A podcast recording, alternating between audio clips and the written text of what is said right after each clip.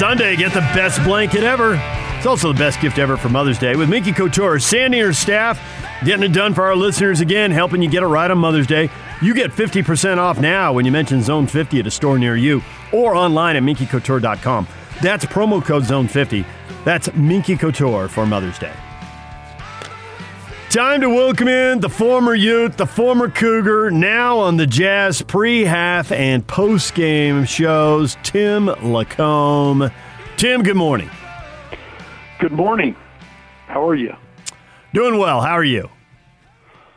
Well, I'm awake, ready to tackle another day. How's that? You're excited it's a 7 o'clock game, not an 8 o'clock game, am I right? Yeah, that was a nice little bump. Um, we got a little got a been at eight o'clock for a minute. So yeah, I, I had to look at the calendar to make sure. Um, but that will save me uh, or give me one extra hour of sleep. Let's put it that way. That's a win. That's a win right there. That's a dub. So the Jazz to get the win is it just instant replay of what they did the, against the Spurs on Monday, and do you expect a little more out of the Spurs since they won't be going back to back and flying in from Texas? Yeah, they're going to be fresh. Uh, you know that was that was the one thing the Jazz were um, able to kind of sit and rest while the, the Spurs played. You know, the Jazz have been doing a little of that themselves this year, so um, I, I believe that we'll see a, a similar game. But the the one thing that's interesting about these back to backs, you know, it's going to be a nice little, um, almost a workshop on the playoffs because you play somebody uh, you stay, you rest, uh, you play again, then you know a day later.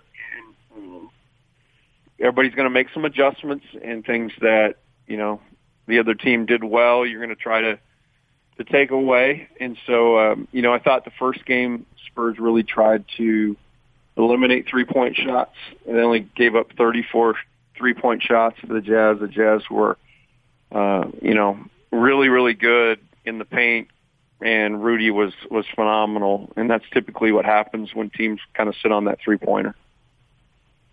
Interesting concept, Tim. If Tim sit on that three pointer, as you say, because you'd have to say the Jazz are prolific in that and they want to attempt as many as possible. We know that.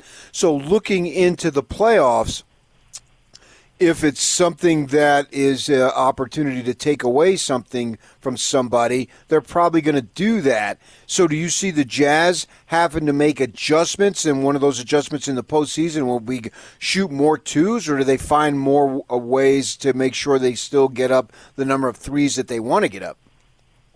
No, I think that you know they've seen uh, a lot of different looks this whole year, and I think that's one of the great things about a regular season. You're going to have the opportunity to see all sorts of different looks. You know, coaches come with different game plans and different schemes. Um, and the Jazz actually fared really well when when a team has tried to take away one or the other. Um, it's the teams that kind of have the ability with their length, their versatility and switching, um, and then you know just their their sheer aggressiveness, those those have been the teams that have given the Jazz a lot more trouble than uh, a team that's basically trying to camp on the three point line and make them do something else because the ball moves great, and Quin has always had the rim as a huge piece of why the Jazz are successful. They always want to attack the rim. Uh, they always want to put pressure on the rim, whether it be in in penetration, uh, roll game, or or transition that element needs to be there to make the three pointer uh, more accessible. So the one thing I will say is the Jazz are well versed in seeing all sorts of different defenses, and so that that will certainly play in their advantage as the playoffs come because they've seen a little bit of everything and they've been able to execute a little, against a little bit of everything.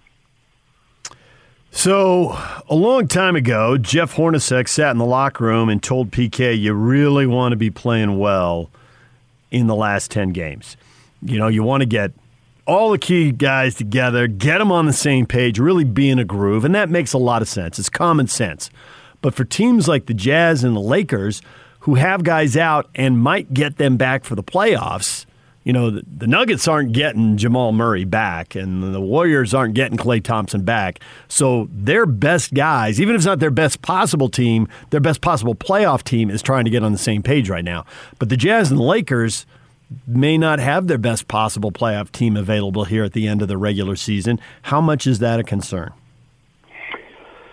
Well, I think that's you've heard that forever, and having been around the game, I think it's important. You know, everybody used to ask us how things are going middle of January. There, there's just kind of a, I don't know, there's just like spring and, and new blossoms and flowers. When spring hits, when playoffs hit, you know, there's almost some new life that's breathed into the team.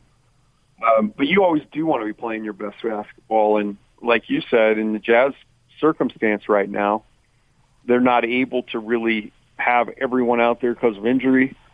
But uh, you know, Scotty and I were talking on the po- on the post game the other night um, that this may be somewhat of a blessing in disguise because uh, Donovan had a really really going, um, and um, you know, th- there's there's no doubt in my mind that uh, you know Donovan is the guy on this team that's just a little bit different than everybody else. You know, he can get his own shot.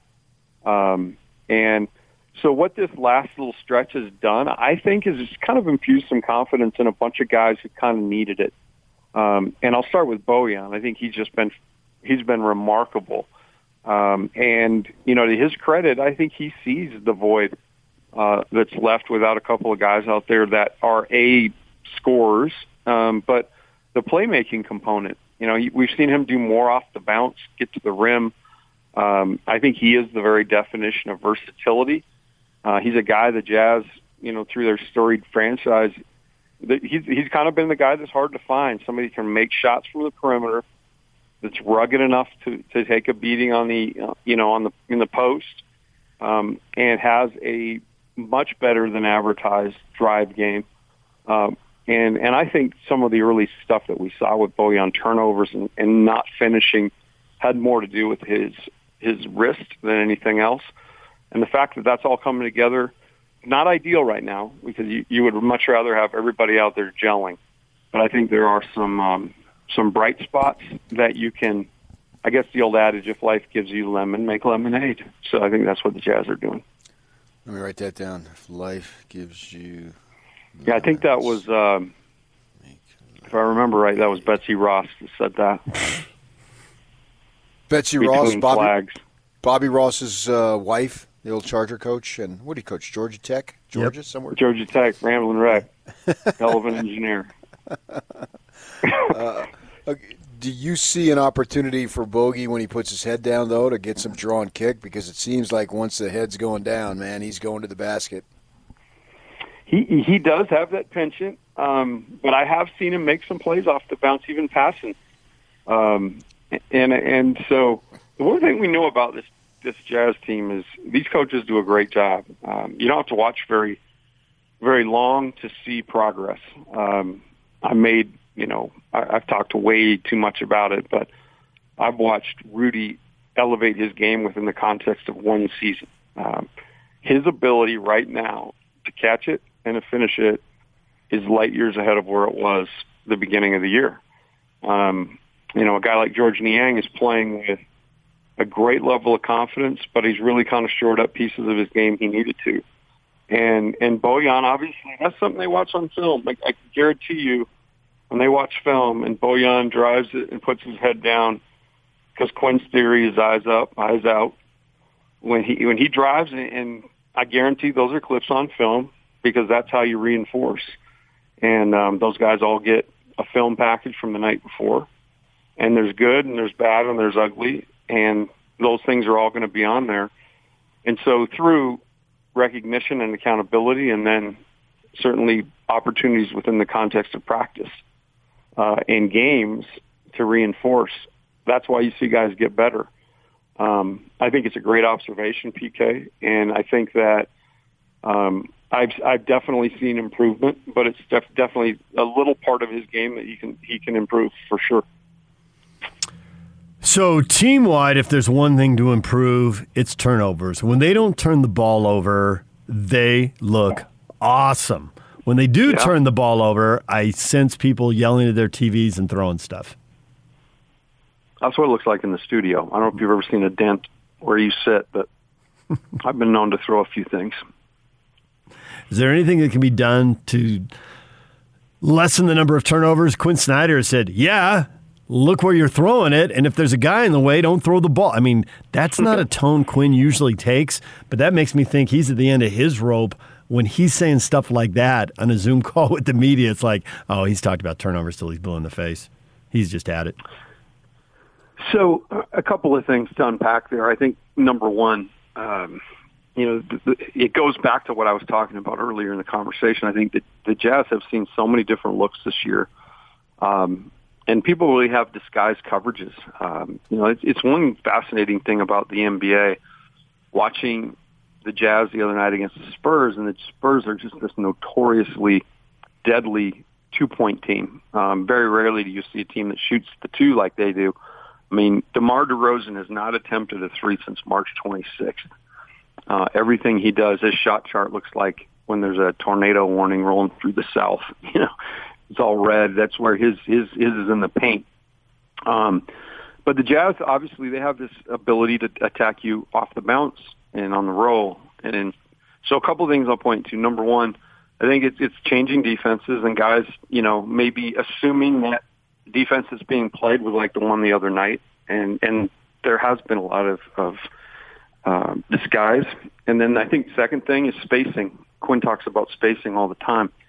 Um, this offense is really based on guys being in deep corners and free throw line extended, um, and you know really kind of playing off one another. And if somebody's not in the right spot and the defense is able to, to cheat a little bit, that compromises you know your your ball security. And then I think the third thing is focus. And this team has gone in and out a lot, and Quin talks about it after after games all the time when this team's really focused and really locked in, it's really good. But you see guys, and it's it's across the board. It's not just young guys or old guys. It's everybody. They get a little complacent with a pass that probably seems easy, and uh, like you said, DJ, they throw it to the other team. And so I think those three, those combination of things, um, understanding the defense, how they're playing, making sure your spacing is impeccable. Um, spacing is offense, and offense is spacing. That was Rick Majerus. Um, actually said it like this. You know, spacing is offense and or an offense is spacing, something like that. Um, but that's that's the second thing, and then I think that focus, that understanding of uh, of making sure that guys are in the right spots, um, that your pass is is deliverable, and that you make a good decision. And, and those are the things I'm sure Quin's driving home all the time. It's just a matter of those things clicking. But you make a great point. When the Jazz take care of the ball, and particularly eliminate live ball turnovers. Those are the ones that are really tough because the Jazz are not great in transition defensively right now. They, they kind of hit and miss. So when you throw the team the ball and they've got a head start with numbers, that's a hard one to, to, to guard. So eliminate live ball turnovers would be more important than anything else. So they need these four wins to get uh, seal up second place. Uh, I think they're going to get them. If they get them, do you think they pull back a little bit, or they still proceed try to get first? Um, gosh, I have no idea. I think at that point, I think if you've got something locked up, and, and that's the funny part right now, is there's so many people that are, are in a position to. Again, again, last night the West completely shifted, right?